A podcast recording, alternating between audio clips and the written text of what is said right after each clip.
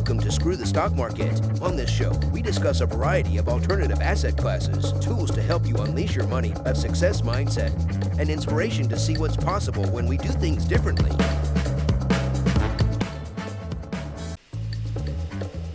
Hi, everyone. Welcome to Screw the Stock Market. This is the show where we talk about alternative investing in assets outside of the stock market, always with the aim of taking control of our finances and our futures and our lives. Today we had a really awesome guest, Omar Mohamed, and I loved it. It was really awesome. He's an immigrant. He started from nothing and he built his way up through passion and energy and confidence and vision. What do you think, Aziz? Oh, it was great. Uh, it was an amazing. It was inspirational. He hit all the points of everything that we talk about and discuss on a regular basis. He talked about mindset. He talked about entrepreneurship. He talked about real estate, even how to manage your W two regular nine to five job while trying to build something more and gain freedom. It was really an awesome interview. And he's like a jack of all trades. This man has done everything, starting from sleeping in the back of a restaurant to now being successful and doing well. So it's inspirational. It's definitely inspirational. Yeah, yeah, and he's charismatic, dude. He just he's just charming. I feel like he's just a friend I could just go hang out with. Are you swooning, Um, Alex? Yeah, you could say that. A little bit of an entrepreneur crush on him. But uh, yeah, I, I don't know. It's just exciting, really informative, and I think this episode is maybe a little bit less on like practical information on how you can do this. well, I think he It's covered more that. inspiration.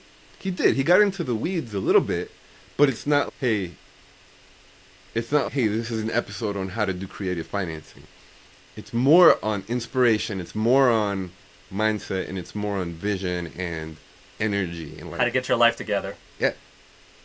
yeah, Yeah. And I love how he got into the weeds of his own personal finances and how he like when you make that shift to to aim for financial freedom, you start with your own personal finances. You got to get control of that first.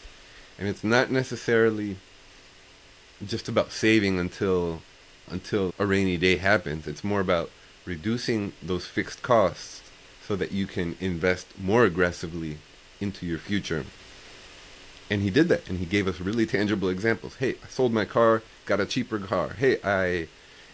It was just yeah. awesome. And and, and So- keep in mind too, when he's making all of those cuts, it's not like he just makes cuts and that's it. He leverages those savings into making more money than he was making before. So that transition point is where a lot of people get stuck on whenever they're trying to save money. They save money, but it's not generating them money. He figured out how to make it generate money. So these brief sacrifices were meaningful. But we're not going to give away too much more of it because the episode is great and we definitely want you to listen. So give it a listen. It's great. He's a great storyteller and he goes through his entire life in the span of just a couple of minutes there. So uh, we hope you enjoy and uh, we hope you check out the full episode. Thanks for tuning in. Hi. Before we jump into the episode, I just wanted to take a quick moment to thank you guys for being such avid listeners and also to give you an opportunity to participate in various investment opportunities with Alex and I. Some of the same deals that we talk about will be offered to you so you can put into action what you've learned. Just go to www.screwthestockmarket.com and hit the Invest With Us button at the top of the page. Hi, everyone. Welcome to Screw the Stock Market. We have a very special guest with us today. We're really excited. Omar Mohamed.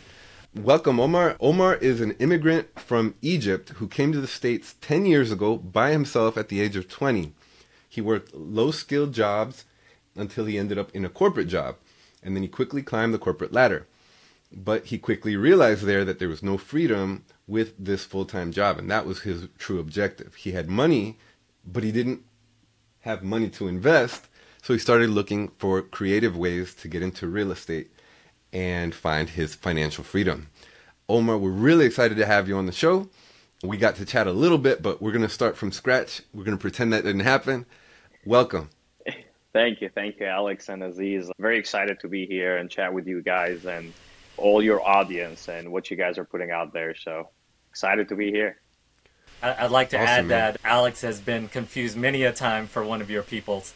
Last time we were in Egypt, I think everybody was just just coming up to him every five seconds, asking him for directions Yeah. to everywhere. It's funny That's because even though I'm Honduran, when I go to Honduras, people look at me and they're like, "Oh, that's an Arab," and they think I'm a foreigner, or they think, and but the in Egypt was the first time in my life I looked like the home. people, and it was Here a really go. good feeling. It's really nice. Yeah, um, it's funny. Even here, I, I, I got Hispanic a lot too. I know I don't look Hispanic, but if, if you're culturally like sound like you different cultures, you would know that he looks Middle Eastern more than Hispanic. But for just a regular mm-hmm. American, mm-hmm. you're to your average American, okay, you're just probably Hispanic. It would be like, hey, amigo. I was like, no, dude, I'm not an amigo, but that's okay. but it happens often. Very cool. Very cool.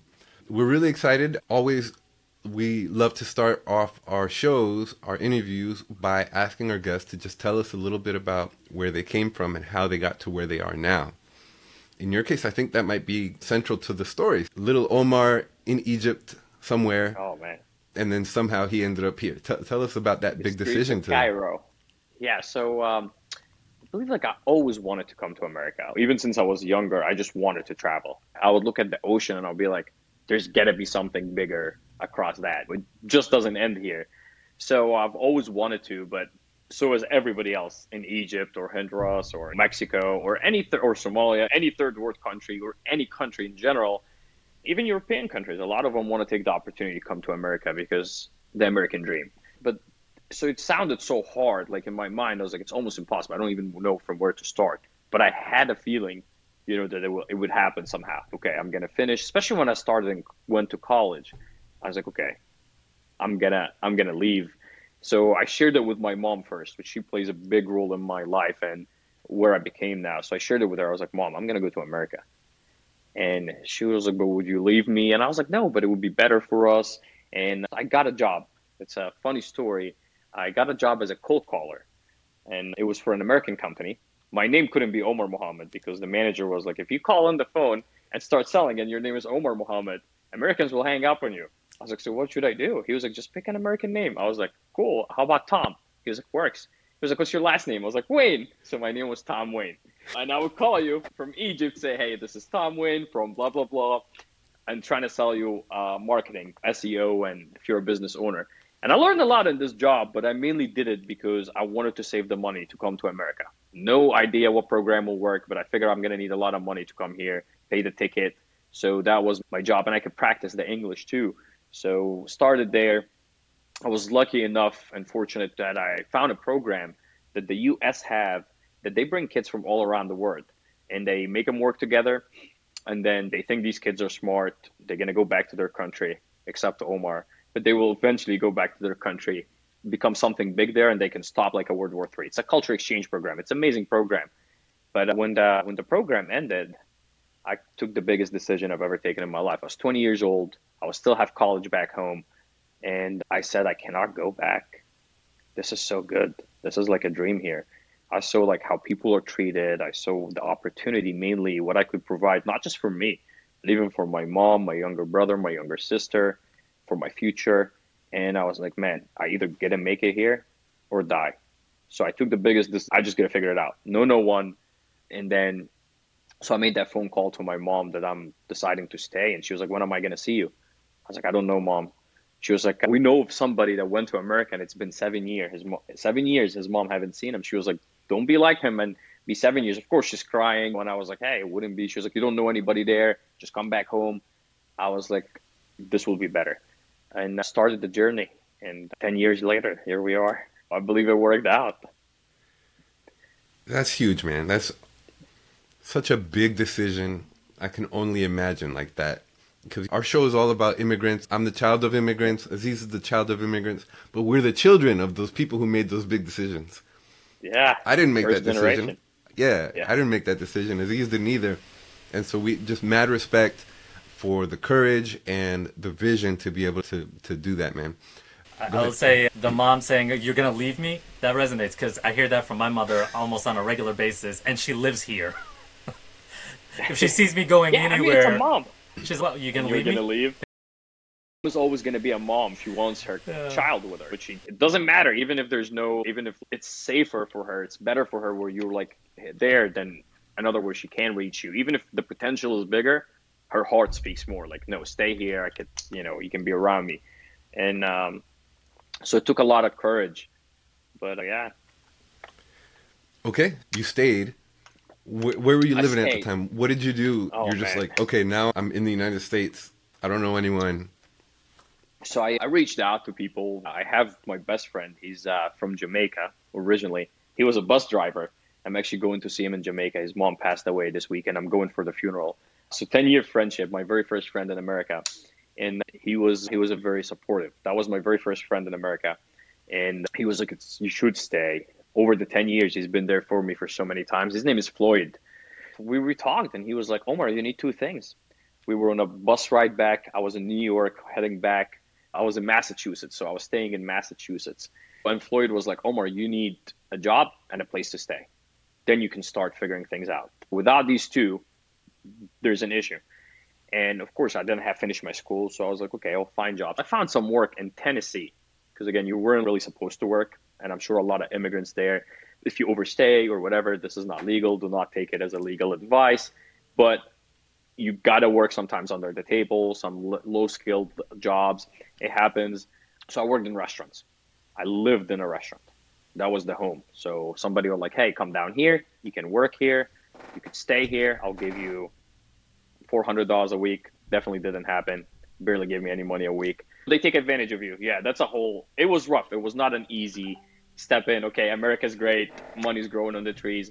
Uh, I didn't pay me any money for a month and a half, and I still slept in the restaurant. It was a very small shop, and then you would stay just in. I would go sleep in like where they would put the cans, like tomato sauce and all that stuff. But I was like being patient. So many times it crossed my mind at that moment, and I, I reflect back on that moment a lot.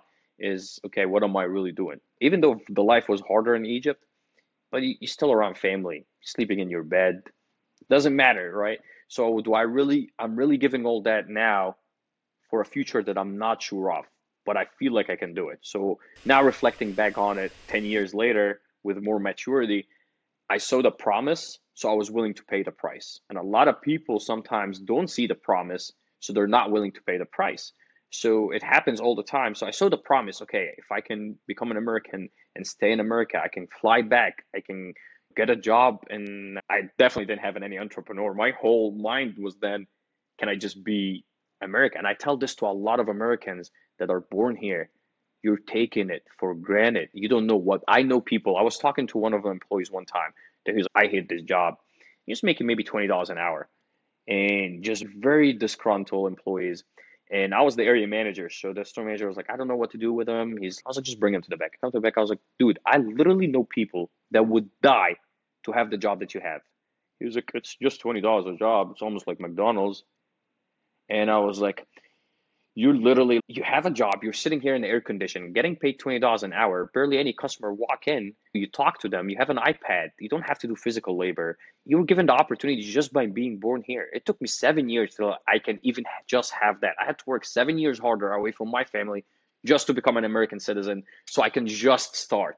You're already born here. Take advantage of it. But I feel like a lot of people don't see it. So that's a plus. I look at it as a positive that we as an immigrant or you guys a child of immigrants that we have is we know that the grass is definitely not greener on the other side. And America here provides a dream that no any other country provide. So that's that's huge. So yeah, work different jobs, very low skilled, delivery, pizza, was paying two dollars an hour, you know, just making anything happen. And people knew I don't have any other option. So they just took advantage of it. I want to emphasize that point that you made about how, as an immigrant, and I've seen this a lot, like how sometimes immigrants are the most patriotic because they understand the value of it, and, and you you really worded it very powerfully. That now I want to also ask because I've seen a lot of immigrants who are simultaneously thankful for the opportunity to be here, and I, I don't know maybe the word is we're still nostalgic for for back home, right? There's a lot of good things Yeah. about being home, about our our countries, our families, our communities, and I I know this is a show about business and investing, but we're talking about it. So how do you reconcile those two, right? Of being happy about being here, but question. still being proud of Egypt, being proud of home, Yeah. and how do you And talk you about are. those two? right? I'm 30, so I spent 20 years in Egypt and 10 in America. And there's a great things about that. Some people look at it, you have a multi there as much as there's great things here, there's a lot of bad things in culture here, right? That I would we have in Egypt or the Middle East or somewhere that is way better than in America here, right? Uh, as an example, family. Families are way closer in, the Middle East or Egypt. Respecting the elder, a lot of, not to get into so many details, but I'm, I love that stuff too. A lot of like how to be a man.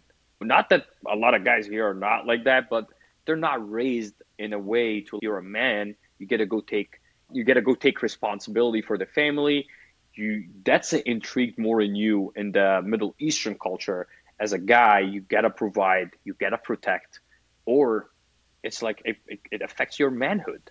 It affects your ego. So you're like looked at as not a man.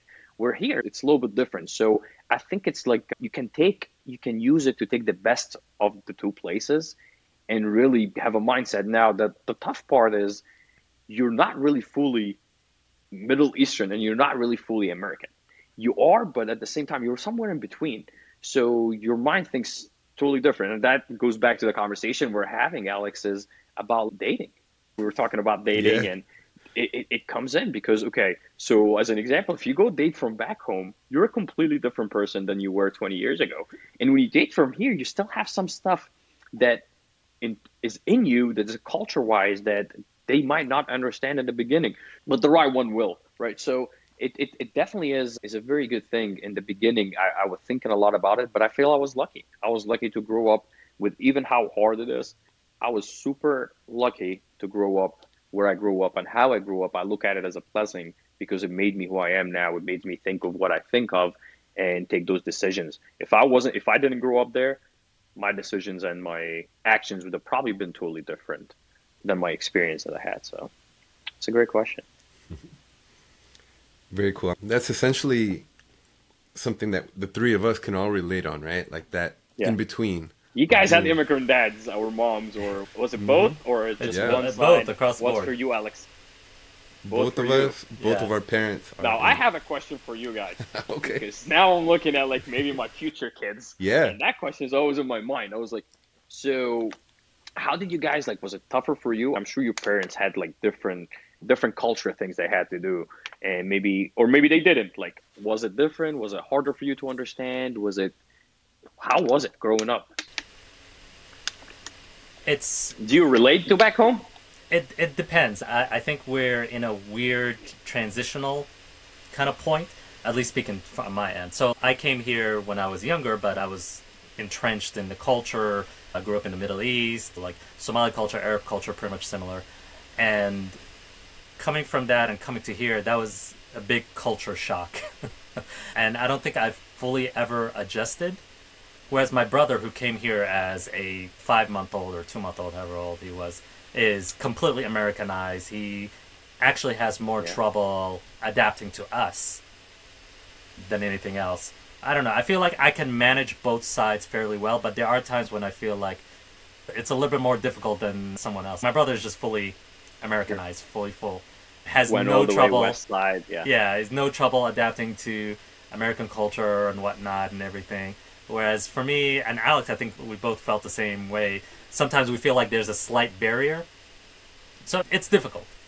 Uh, I think if you have yeah. kids here that grew up their entire lives here, it'll be a lot easier because they True. will view themselves as more American than anything else. But like for us, where we're ingrained in both worlds, grew up in both sides, it's a little bit of a a struggle sometimes, at least for me. yeah. Yeah, and I'll say for me, my family always romanticized Honduras, right? So it was always, oh, Honduras is, is great. Honduras is the best. We're so proud of being Honduras. If you don't eat your beans, you're not Honduran, Alex. And I was like, I don't like beans, but I do like beans now.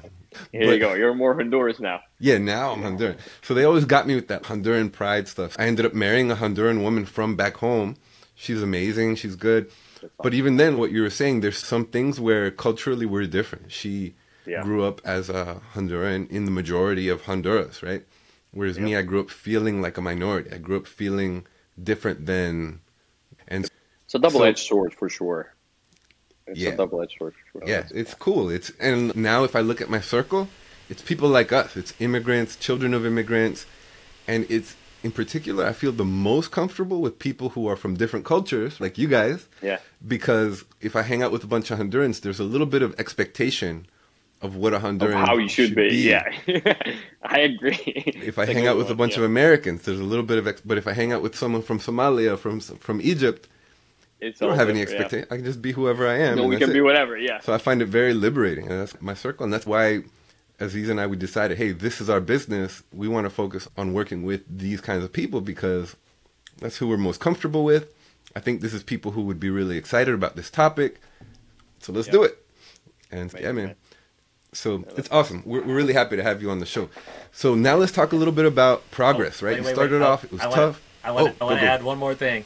So if you have kids here in the future, just to one aspect, since you spent most of your life back in Egypt, your mindset is going to be more Egyptian than Americanized in some aspects. So I'm going to warn With you. With the kids, you mean, or no? yeah, in terms of you. So I'm going to warn you. Okay. Don't do like my father, where you super romanticize back home to the point where it's just We're just like blah, Egypt. Okay, we yeah, know it. it becomes a heard it, yeah. non-stop lecture, uh, 24 hours. So just just giving you a heads up. Yeah, and I think about this stuff. I think about it. I was like, okay, the kid's are gonna grow up here, you know, and we'll get into the the process and financial freedom. I'm gonna take them to Egypt, but again, if they're gonna be born here, their neighbor's gonna be here, their school's gonna be here, they're gonna have less ties to Egypt than I do. Right, and I just gotta be okay with that. Like I gotta learn that, and I, I'm already accepting it before I even have kids, before I even have a, a girlfriend or a wife. But I'm I'm already accepting that. I'm thinking in the future they're gonna grow up here. They're gonna be Americans. They don't have to love Egypt, but there are things that can make them feel appreciative of it. The trips that we'll take, how much fun it is. Their grandma, their their nieces, their cousins. So it, it all depends on how it is. But if I make it like you said, hey, in Egypt we didn't have that. I didn't have that. They would just hate it. That's a very good point. And I see that with my friends' kids. I have a lot of friends that have kids that are immigrants as well. And I can see the kids, the difference between the parents and the kids. The language is one of the things. Some of them that can't speak the language. Could you speak Aziz? Or Yeah, Alex? yeah. Are you guys able to speak the language? Somali, yeah. Yeah, it's Somali and I know uh, Arabic Somalia. as well. Ayar. That's the word I remember the most in Somalian. Which one? Ayar. Oh, what? Yeah. I, I hope I'm saying it correct.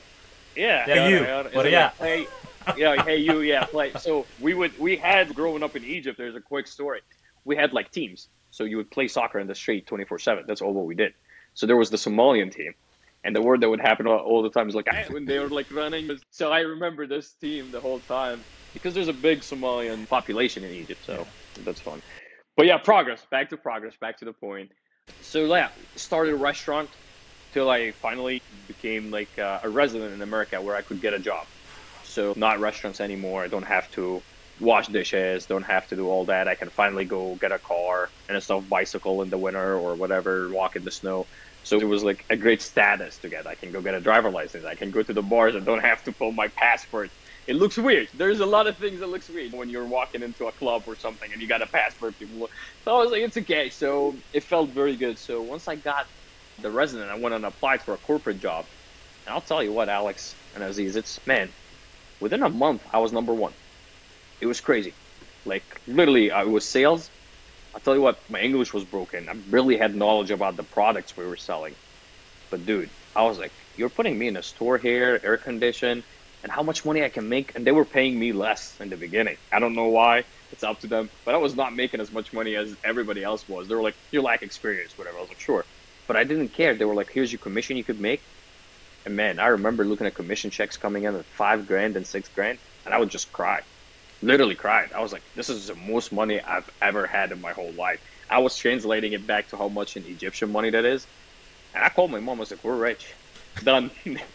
I was like, we made it. And she was like, you were just getting started. So I crushed sales. When again, I'm looking at the promise, and, and I was so hungry. I was like, how can I move up? I don't want to be a sales rep anymore. My manager were like, you're going to go places, man. Like, I could see you not just having my job, having my boss's job. And I was like, oh, I would love that. An area manager? How many locations they run? Like maybe 20 locations? It's like, how much money they make? Like, I want to get there in a few years. And he's nobody ever do it in a few years. You need like 10 years. So I did it in four years. So I went to a sales rep the first year, was number one in the whole company. They even got me a trip to the Bahamas, but my passport wasn't updated, so I couldn't go. Ah. And then assistant manager, uh, store manager, number one again as a store manager. My team won like so many consecutive month number one. Though I won that like the one percent top of the company as well. Then I became area manager, which it was like goal of mine. Real estate, entrepreneur, none of that was on the thing. All what I want is okay, career. I will be with them till I die. That was my time then, like 24, 25.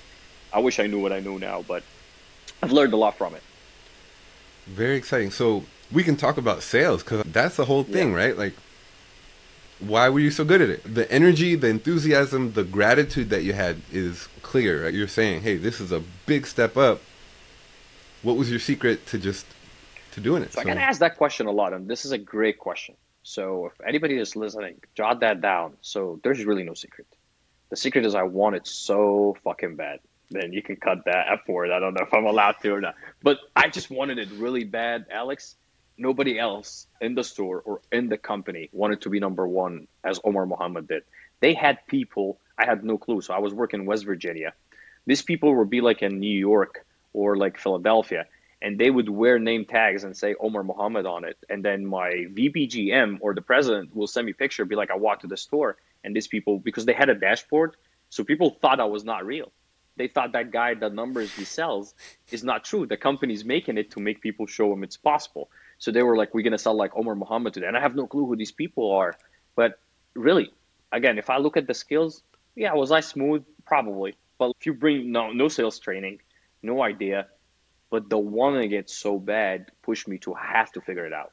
So I would grab pen and paper and go with customers. People maybe will have 10 customers offer once. I'll have 10 customers and offer 30 times. Say no 17 times. Like, why wouldn't you want it? It's great. Let's figure it out. Like, is it the money? it's cheaper than what you're paying. So what is it about it? I got to talk to my husband. I was like, cool, let's give him a call. And people were like, what the hell is this guy? Like, this guy just like, and it wasn't like weird, like salesy. Like people give sales a very bad uh, taste. Like, oh, it's so salesy. I don't want to be sales. Sure, stay home, don't make money. If you want to be successful as an entrepreneur, you have to learn sales. That's the number one skill you have to learn. But I was just trying so hard and trying to figure a way. I was like, okay, maybe when I word it like that, people push off. Start thinking, maybe if I write it down, and I start creating a system without knowing that did really well in crush sales. But really, the secret, I I so Jim Rohn, which is my favorite philosopher of all time, I watch a lot of his stuff. He always says, you can make a number what you lack in skill. So as an example, right now I'm more skilled. I could call maybe three people, close a lead. Let's say somebody else is not as skilled, can make up 30 calls and close four leads. So you can make a number what you lack in skill. And I, I don't think I was super skilled. They looked at me as a Superman, but I wasn't Superman. I just knew like my family back home. I know where I came from. I know the money I can make, and I know where I want to go. I would even go there on my days off. I took zero days vacation that year. They're paid vacation.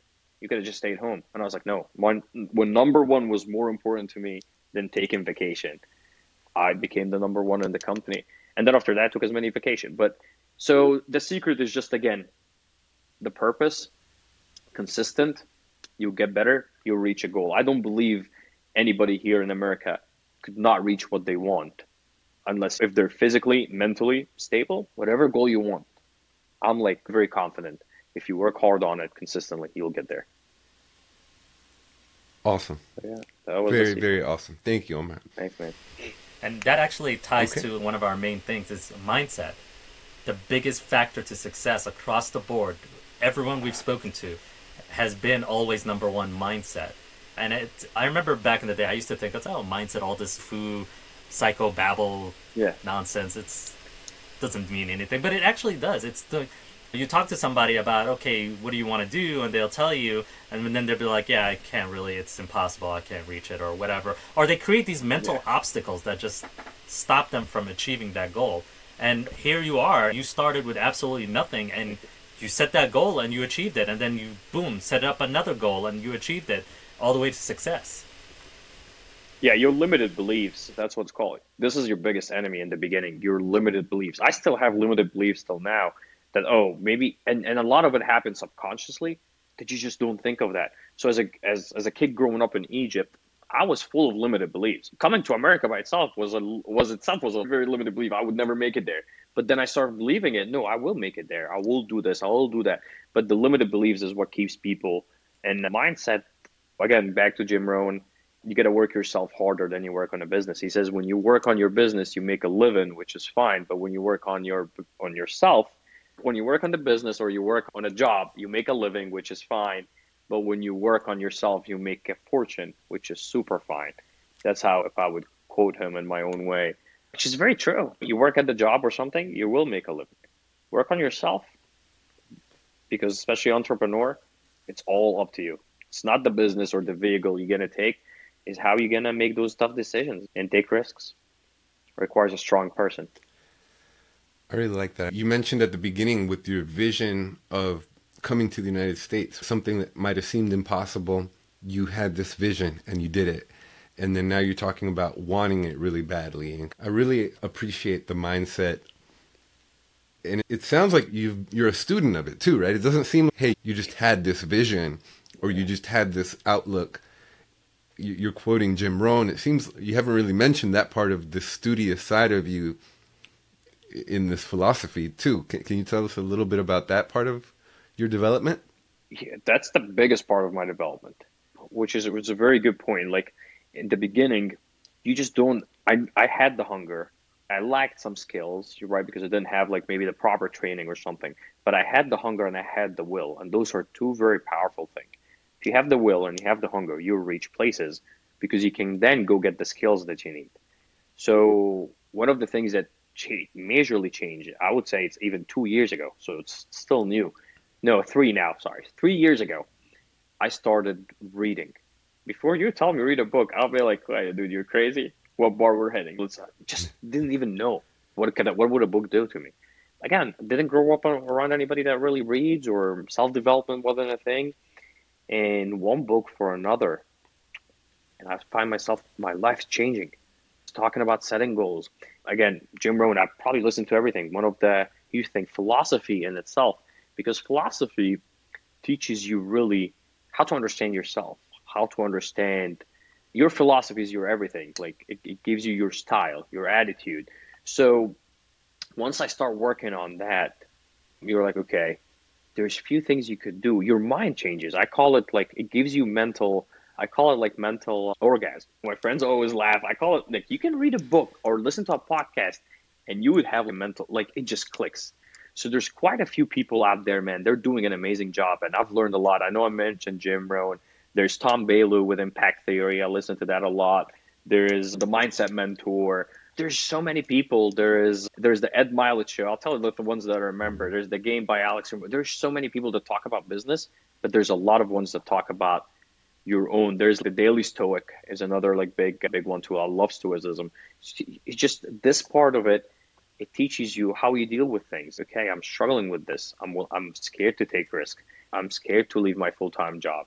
It's stuff that's not everybody's doing. So the answers to your question is to daily daily exercise, reading, and that mental. But when I stop, I'll tell you what. I feel like I went back a lot of time. You just have to keep reading there's no stop. Now I was wondering, I was like, these people don't get bored. The problem is not like about them getting bored, is when you let go, that information is you want to know what else is there. You'll never know it all. There's books about everything. There's books about okay, you suck at dating, go get a book. You suck at saving money, go get a book. Go watch people on YouTube, and it's for free. All what you had to do. I've learned. I've made so much money, more than I ever made, from YouTube and reading books. There's one deal that I made sixty thousand dollars off from literally watching YouTube watching YouTube. There, Can you tell us that story? That sounds awesome. Yeah, real estate. can you tell me how you made that? But the information is out there. There's so many different ways that you can make money. You're not, but people looking for this quick. Okay, he made. He said he made. He said, "Give me that video. Let me go make 60." But that's the fruit. The root is you spend all that time working. You're trying different things. You sow different opportunity. When you become more, you attract more. So you become more person. You start okay, learning more. You're reading more your skills starts becoming better. You know how to communicate, how to negotiate. All of a sudden, you'll start seeing different opportunities, and that will play a big role. But it's just a deal. I know I understood how to find a good real estate deal, which will jump into real estate hopefully here at one I, point. I, was, I, found a deal. I, I was gonna say we, we haven't even touched on the real estate side of things. No. Last we left, you were still uh, doing sales. Yeah. Let's let's do the progression from sales to real estate. What happened? Sales or I grew with the company. I've been I just left them actually June first, so I'm now a full time entrepreneur, which is something like really good if you're like want to leave your job. I don't recommend people leave their jobs right away. I did three years doing both. Again, not everybody could do that, but you can build your fortune. You can work full time on your job and uh, that part time on your fortune till your fortune is paying you more than your job. Then you could quit. That's how I looked at it. But I realized, as uh, Alex was saying early in the, intro- in the introduction, that I came to America for freedom. That's the biggest part I came here to, right? I came here to be free. And once I got my citizenship, I thought that would be okay, freedom. But I went back home for the first time, and then my job were like, okay, you have three weeks. I was like, I've been away from my family for seven years. It took me seven years before I ever was able to go back. So, go back to the story when I told my mom I'll come back. It literally did took us seven years. So I haven't seen any of my family in seven years. None of my friend. I need to go home. The day I got the passport, I was booking the ticket. I waited for the UPS guy from the window. I just saw the truck. I took off running. I was like, "Hey, you have a package for me?" He was like, "Yeah, right there." I opened it. He was like, "What is it, dude?" I was like, "It's my passport, man. I'm gonna go back home." Dude, I took it. One bag. The bags were ready. Just flew back home. Seven years. I couldn't wait. I'm not answering any. My friend came pick me up. He was, "Let's go," and uh, it, it was amazing. So it's just a long time. But then on the way back, on that trip, something just hit me. We were like, I'm not really free, right? Like I did do all this seven years, but I have a job now, and if I don't go, if I want to stay longer, which I wanted to, I can't. Where's the money gonna come from? I will lose the job. I will lose. I can't afford it. And I, I, I was helping my family back home. I still do this. Something a lot of us immigrants take pride in. So I was like, I can't just leave it. So on the way back, I was like, this can't be it. I worked so hard to get there with this job, but there has to be a way. And I started reading more. Start with penny stocks. That what came in front of me first. Definitely figured out that was not going to work out, so never did anything with it. And then uh, wholesaling real estate was the first step. A friend was like, "Hey, why don't you become a wholesaler?" I was like, "What is that?" He said, "Just find boarded up houses and call me." And I was like, "Okay." So I go home, start searching it, and there's a guy on YouTube named Jerry Norton man, I just bought, sat down, lots of pizza as pizzas. I'm talking about lots of pizza every day from six after my full time job till 12, six hours. Pizza, I'm not even making any food. I gained maybe 20 pounds at that time. Just eating. The, so don't do that if you're listening. Take care of your health. That's one of the mistakes I did. I went too crazy on education. But two weeks or three weeks, just consuming information, writing down. Week four, I start cold calling. And that was my in to real estate to understand. Okay, so I love the power of your story of the realization that you're not free. And then you realized, okay, I got to look for something else. You kept your job, you knew that you still needed that, and you started exploring opportunities. And then you started wholesaling. And were you making money? Were you able to? No. No. So in the beginning, first, I didn't make money till three months. I think I made them my first deal wholesaling after three months. Again, I didn't really buy a course. I had a very nice, my dream car, a Dodge Charger, and then I was like, okay, I'm start reading more. I'm now I started really going on self development and reading all that. So I sold the car when I bought a used one. So now the car payment went out. I was like, okay, if I can deduct the expenses, I really don't need much. I mean, you become you can be financial free if you only want a hundred bucks a month. You can live off. You're financially free. But I was like, no, that's. I, but I don't want that to be my lifestyle. I want like hundreds of thousands of dollars or millions, you know, a month. Why not? Some there's some people doing it. I could figure it out too. So I sold the car. I was like, let's get rid of this car. I don't want the car payment. That's almost six hundred with insurance that I could save. Took that money. I put it right back into the wholesaling. I was like, okay, I need to call more people. So I hired a VA and then I was managing her while I was at the job. After a couple months, we got a lead. I made two thousand dollars, and I was like, "Oh, that's great. It's not bad, but it's great. I made money from nothing." And then I decided I was like, "Okay, wholesaling is good. I've learned a lot, but I want to own these properties. I gotta have to do it again. If I want to keep making money, it's a job, so I have to keep. It's not investing, and I don't even know what investing meant at that time. But I knew I need to own something that keeps paying me while I'm not there." Which now I can translate after more education. I need to own assets. I need to have wealth. I need to have passive income. Back then I didn't know, but I was like, this is not it because I have to keep doing it. So if I have to keep doing something, it's the same like my corporate job at AT and T. Why? That's not going to work out. But then when I sold that, and my first buyer, I was like, dude, what do you do with these houses? He said, oh, I fix them and I rent them out. And my eyes went like that. I was like, you rent them out? Do you make money? He said, I make a lot of money. Let me show you. And I was like, what? And then he starts showing me like his rental portfolio. He's like, see, I took this from you for 20 grand as an example. I'm going to fix it up for another 20. I'm going to rent it out for a $1,000. The mortgage would be like 600. I make $400. I was like, and you don't have to be there. He was like, nope, I don't have to be there. I was like, you can be in Egypt. He was like, what? and I was like, no, this is just, I was like, so I can be anywhere. And he was like, yeah. And I was like, oh my God. Then goes back, you're willing. You guess, remember the same Omar like few years back wanted to be number one so bad? Same energy, same attitude. I gotta own real estate so bad. But now double because the time. Now I know how much I can get back. I need that time. So I go crazy focus back on the laptop, YouTube, creative finance, how to buy rentals, no money. I had $10,000 in credit card debt. Credit score was like, even though I was making a lot of money, I was living the American dream. Nice car, let's go out, travel, fancy clothes. I just don't know any better. So I started learning, save the money. I was like, okay, first thing I got to cut is the expenses that I don't need. Rent, can I get rid of that? Car, I already got rid of it. What else stuff that I don't need? Okay, I look, I can get rid of that. Okay, I'm saving this money. This money is going to go back in my education and acquiring real estate, right? And then I started, got, bought this one I'm living in, was my very first house. I bought it in a two or three K loan. You guys familiar with what a two or three K loan is? For the audience that are not, is uh, an FHA loan where they give you the money to buy it and the money to fix a house. So the best way to do that, and shout out to Matt Picaro, one of my good friends. He is his name is the 203K Way on Instagram. He explains a lot of it. So you buy the best way to do a 203K is to find like a multi-unit where you renovate, right? You buy cheap, it needs work. The bank is going to give you the money to buy it and fix it anyway. You renovate it. Now, when it's fixed, it's worth a lot more than you have equity than what you spend on it. That's the first benefit. You have equity.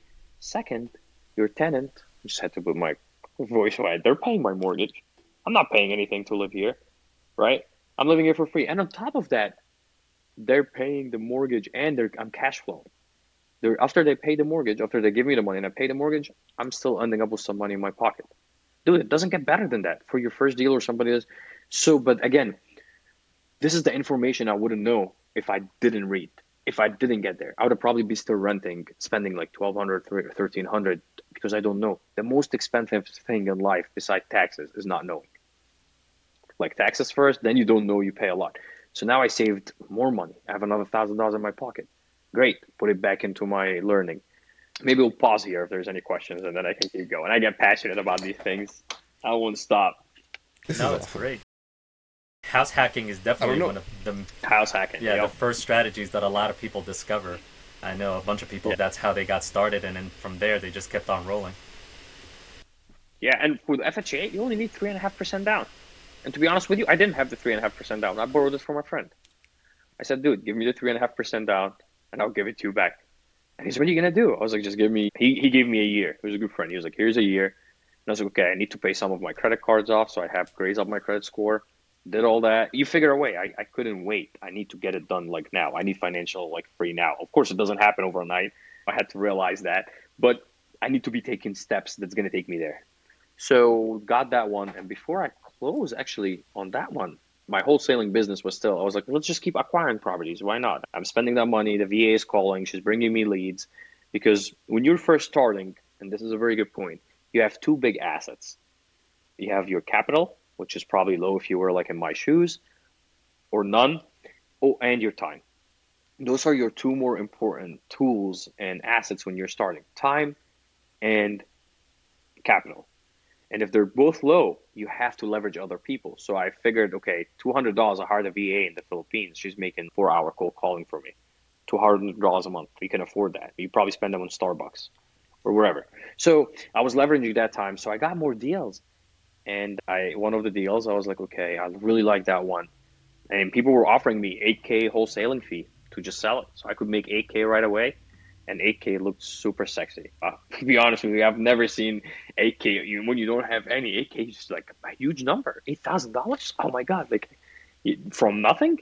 But I was like, no, because I, my goal was not to make money. My goal is to make money while I'm not here, so I could travel or do whatever, or could be free.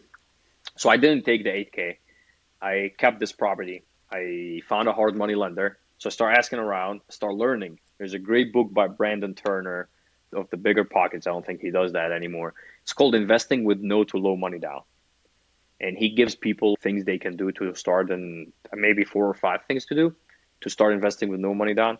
Tell you what, Alex, I've done every single one of them and they all worked. And what I had to do is he just has to say that he done it and it worked, or I don't think if he even done them all, but he was just giving people what they could do with no to low money down. I was like, okay, let's try it out. So hard money lender got another deal. Even before I started renovating that one, I was like, okay, I borrowed the money because the deal is so good, and that's what I love about real estate. If you learn how to find good deals, you will never be broke again, ever. If you can make so much money by learning and getting good deals, even if you're broke, you have bad credit, whatever it is, even if you live like where, where like even overseas, I don't care where you live, but if you learn how to find really good deals in America, you can wholesale them, you can flip them, you can rent them, you can partner with people. If your credit is bad, go get somebody else wholesale till you pay off your credit. Do creative finance, which we'll get into. Seller finance. Nobody. I, I, I went and got houses where nobody checked my credit or my background check. I the owner signed the deed. They're like, okay, you're a homeowner now. I could have had 400 credit score. It's all about negotiating and finding out a deal. Once you get really good at that, the sky is up from there. But so I kept that one, used the hard money lender, renovated it before I even finished here, and then another one comes up and it just started rolling. I was like, okay, now I'm learning a different one. So back to the 60k one. So I did the hard money lender on one, did the two or three k working. I was sitting on Facebook just chilling. I see a property for sale. Yeah, not really good neighborhood, and I was like, ah, I don't want to go there. It's probably not going to be a good deal. But something inside me was like, just go, dude. Don't sit. You never know. So I texted him. I was like, okay, let's meet there. I go there. He's late. An old man comes out the house next door. He's like, what are you doing here? And I was like, I'm just looking at this house to buy. He's like, why would you buy this piece of shit? Buy mine. And I was like, let me finish with him and I'll come talk with you. And he was like, yeah, come come buy mine. I was like, I don't know, is he like serious? But we'll find out. So I finished with that guy. He wanted seventy thousand dollars for this beat up house, super beat up. Doesn't I probably wouldn't pay him twenty. So I was like, dude, this is it's not a deal. And he was like, ah, that's what I have into it. I was like, cool. He leaves. I go knock at this guy's house. I was like, you still want to sell this house? He's like, but it's to be a lot more than this one. I was like, I'm sure. Let's just talk. He was like, here, meet my wife. And he talked. I was like, why are you guys want to sell? Which is the most important question to ask motivated sellers. Why the reason for selling? They don't care that you want to buy. They care that they want to sell it. But you got to find out why and solve that issue. They were like, we're getting old. We can go up these steps. I look in the backyard and this beautiful swimming pool. And I was like, oh my God, this is going to be expensive in my head. I was like, can you some update, but there's a swimming pool, nice fence in the yard. We start talking. And I just said, okay, yeah, I'll buy it. You guys want to move? I want to find out why they don't put it on the market. Is something wrong with it? They don't want people in the house. They already found a house that they're moving into.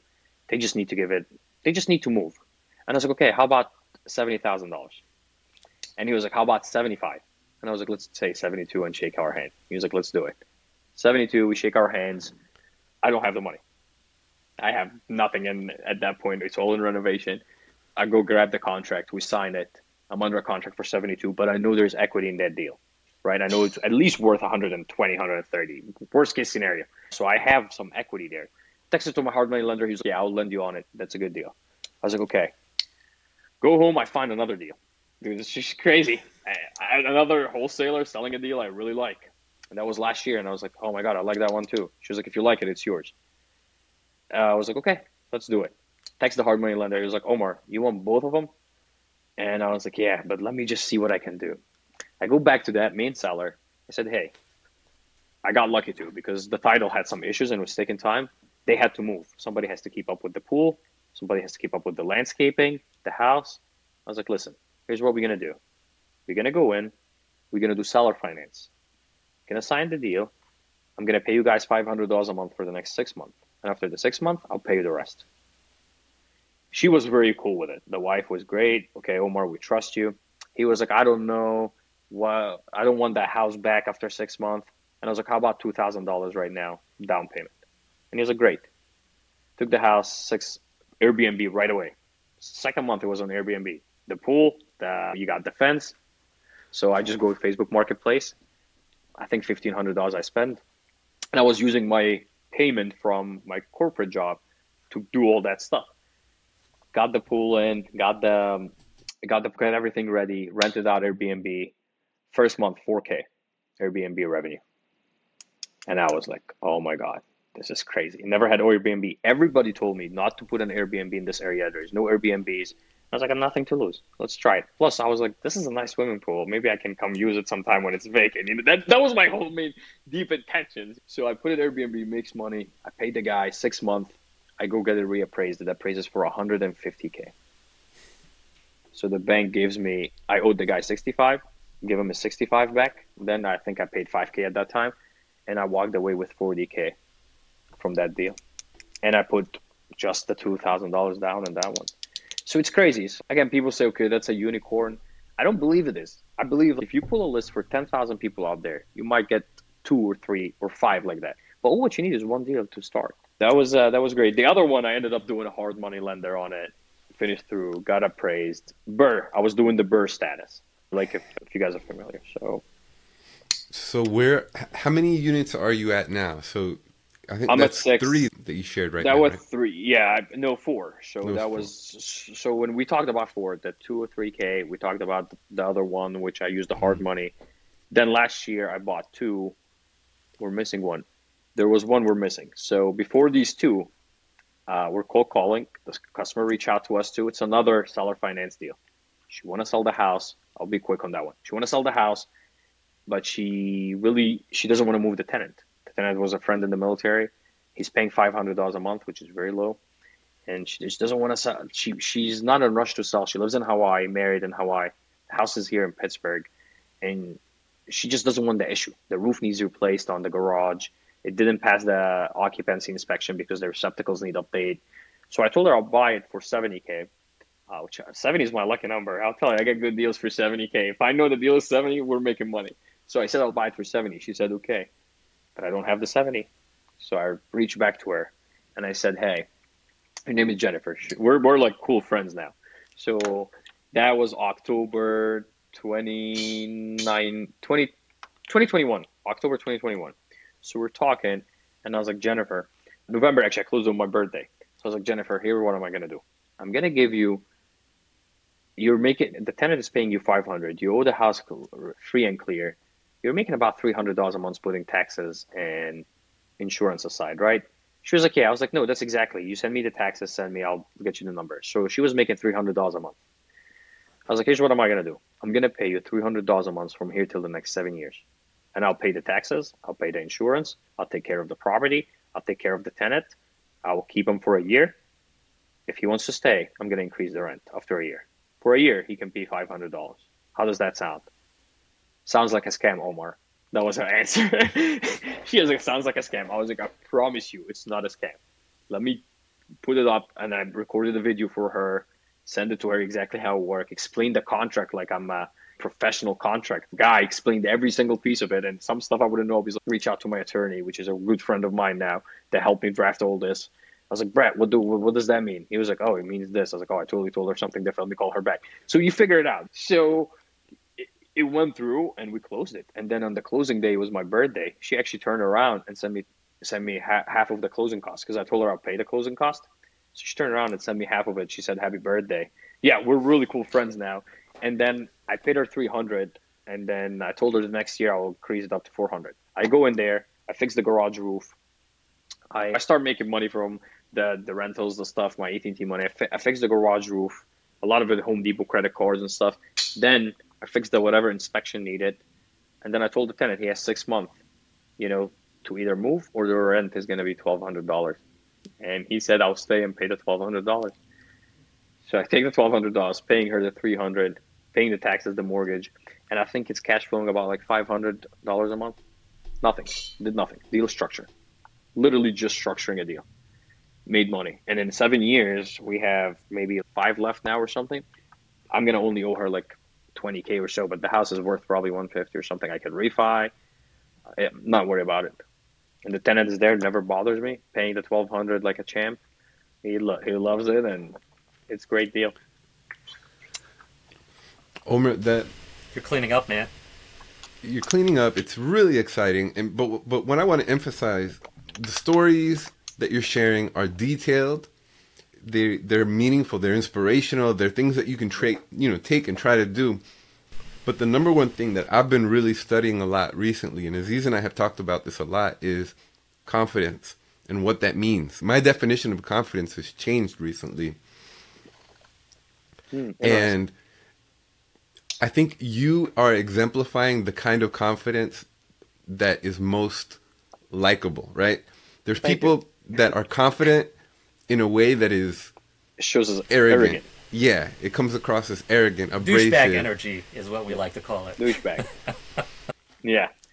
And you are exemplifying the confidence, the energy, the hunger that I think is exactly where the people that I want to work with are. Thank exactly you. the kind of people that I want to call friends. Not douchebag. Um, yeah, not, not douchebag. douchebag. I like that more than the douchebag. I'll take it. I like that. But you're really right. There's some people that come out there and speak, and you just can't take it anymore. You know, we go to meetups and they just want to talk about how great they are. And I did this, I did this, dude. I, it's literally available for everybody. Did and and there, there's a lot of that energy out. Uh, even on Instagram, you could be scrolling and you'd be like, oh my god. So people have those two energy, but I appreciate it. Confidence, I think, is very important. If you're not confident in what you're talking about, why would you want anybody else to believe if you can't even believe it first? So confidence got to be a very important thing. But yeah, so we're up to six units. Back to answer your question, I'm up to six units now with two new ones under contract. Six units, literally all in the first year of going in real estate. First year from doing that phone call of the wholesaling for the pizza. First year, I lost it now, so you can see the pizza effect didn't go there. But six, one year, six units, zero money down. Literally, it's all creative finance, and then this year, I haven't bought anything yet. Been focusing on my business, which will sidetrack. But I have two under a contract that I'm really excited about. Now, are you focusing predominantly on single family, or are you doing multifamily properties? So the only multifamily I have is this one that I'm living at. I'll probably rent it when I move out. So I'm really, I think single family. If I'm thinking about it, I changed my perspective a little bit. When we were talking about that, Alex, briefly before we start, my perspective real estate is not i don't care what anybody say out there it's not going to make you rich off five six seven eight nine deals especially if you do the BRRRR method. I'll tell you right now what you going to cash flow 300 400 dollars a property with interest rate right now? How much money unless you live on 10000 on, on $2000 or $1000 a month and which is below poor you can't really get super financial free quickly on real estate right so you unless you have so much capital to invest but most people don't. So the idea is i didn't know anything different but it's great. You can build wealth but again you're going to make so so much. And then if you have one capital expenditure that comes in it will eat your cash flow up real quick. So you might even end up not making money. But on the long term real estate does not get rich quick. It gets rich for sure okay? It's more of a long term goal and for investing. Now if you're flipping or you're wholesaling, it's more of an interact. You can make more money that way than just for the short period of time. But again, my goal is to invest for passive income. So I was like, okay, can I have 20, 30 that each one makes me 400? I could take that money, live anywhere, and be free. The answer is yes, but it takes time to get there, especially if you start with no capital. So I changed. I was like, I need a business because again, I couldn't leave the job. I'm, I'm back here. I'm six units but I need to keep my responsibilities I have. I need to keep my lifestyle. Not really big lifestyle, but I just need to eat. Need to eat. Not put gas in my car. You need that pizza and, money. Um, I need that pizza, man. I spend a lot on Fox's Pizza. Made a lot of money for me. Buffalo chicken Fox Pizza was my go-to. But but but yeah. So I was like, I need to get in business. I need to be in business more. Real estate is a business, investing is great. But that entrepreneur start again. All that I'm still reading. I'm still listening to all these people that made a lot of money. So I started more of like online platform of teaching people of like how to do creative finance and it did amazing. It did really well. And beside that, I had the people that were fixing the houses. I'm really good at building relationships. These guys were just hanging and my friends were like, "Man, I love how you did that kitchen. I love how you did that. Can you share the guys with you?" But here think about that. Remember when I said the more you become the the more you become, the more you attract opportunities. My mind would have never thought of that if I didn't spend time on thinking. I was like, how about I do it for you? I know how much it cost me. Let's say it's to cost me 4K. When I said, man, it will cost you 5K. And he says, perfect. And I was like, you don't have to worry about nothing. Just I'll give me the keys. I'll give it to you when it's ready. And my friend was great. Then he was like, hey, my buddy wants to do some work too. Would you do it? And it start one job, second job, third job. Go got my license to be a general contractor, and and it was one of the best things I did. Never thought I would be a contractor. I didn't even know when I bought this house what where the like the contractor walked and said we have issues with the soffit and fascia, and I kept looking in the bathroom. I was like, "What are you talking about?" He's no, that's on your roof, but no clue, zero scale. I, I I don't understand how these homes are built, nothing. But because I was watching the guys so close, working on the house, building the relationship, understand how much everything work. After a month, like people that were I'm going watching on meetups and seminars, they're using me to come renovate their houses. They're calling me, asking me questions in just a very short amount of time. And I was like, what happened? I didn't do it on purpose. I, I don't want to learn it. I never thought I was going to be a general contractor. Really, it's just an opportunity that came. I look here in this market, 99.9% of the contractors, and that might be low, but what is the word? Like when you exaggerating. I ah. might be exaggerating a little bit, but the a lot of contractors businesses fail because first it's very it's a very tough business there's a lot of shitty contractors, a lot of shitty homeowners. You're dealing with the worst, like stuff that you don't know. So people will go overcharge, people will steal money. Go on any Facebook or just Google, see how many contractors ripped people off. So I was like, I can use what I've learned, my sales skills, my really good customer service that I learned from my job, good communication, and I can provide something in Pittsburgh that I know no other contractor will. Plus, I'm already an investor. They want to flip a house, I've done them. I can help them with that they want to buy rentals, I can tell them, hey, don't put brand new appliances because they're gonna get ruined. Go to this guy. He have used appliances, half the price. And people are like, oh my god, I love you so much. You just saved me two grand. And I was like, yeah, great. I made them on the back end, but that's great. But it just you you get to see the opportunity. So I took that opportunity, started that construction company last year, and it wasn't easy. People left. They were like, I can go do what you do. I was like, sure there was a lot of hiccups during the way. It wasn't all dandy. There's so many failures we can talk about if we had some time. But the construction company is doing well now, and I'm making money in construction. Change my model to make money in construction, use that money, buy real estate with it, and I'm not refinancing. Then I can cash flow. There's no reason to have 20 units, as me and you can saying, Alex, making $1,000 where I can have one unit make 20, the same amount of money was the half the work. So I'm not using the BRRRR method anymore. I'm just going to make a lot of money as I can in business, take that capital, buy real estate, and just keep doing that. Uh, and that's my method that I'm going after right now. My goal. It's it's funny. Alex and I actually were in the middle of negotiations and purchasing a construction company. So it mm-hmm. really jives well. Dude, you guys have my number. Let me know. I can give you some stuff. Construction company is is good. Yeah, you know? yeah we might actually take you up on that. Yeah, it's not. I have some good systems that you guys can just plug in and play. And Virginia is not too far. I don't know if we were able yeah. to say where you guys live on the podcast, but no, I mean, you guys are not too far. DMV, Virginia's DC, big. DC area. DC area, yeah. So absolutely. It's only three hours, so we can meet up and I can help you guys with some stuff. I'd love to. Yeah, definitely. Awesome, man. Omar, thank you oh, so yeah. much, man. This has been really exciting. Really, we resonate. We really connect with you, man. And yeah. I just want to share, ask if you have any last message or call to action for our audience? Sorry, I just got Invisalign, so I don't know how to talk anymore. but yeah, if you have any last message you'd like to share with our audience, we'd love for you to connect with them and invite them to connect with you.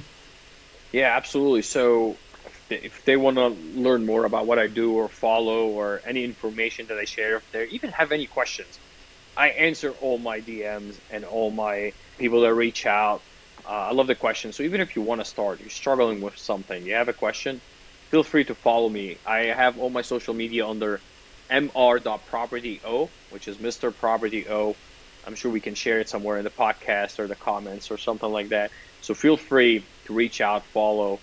And if you have any question, reach out. And I'm happy to be here. And it was a great interview.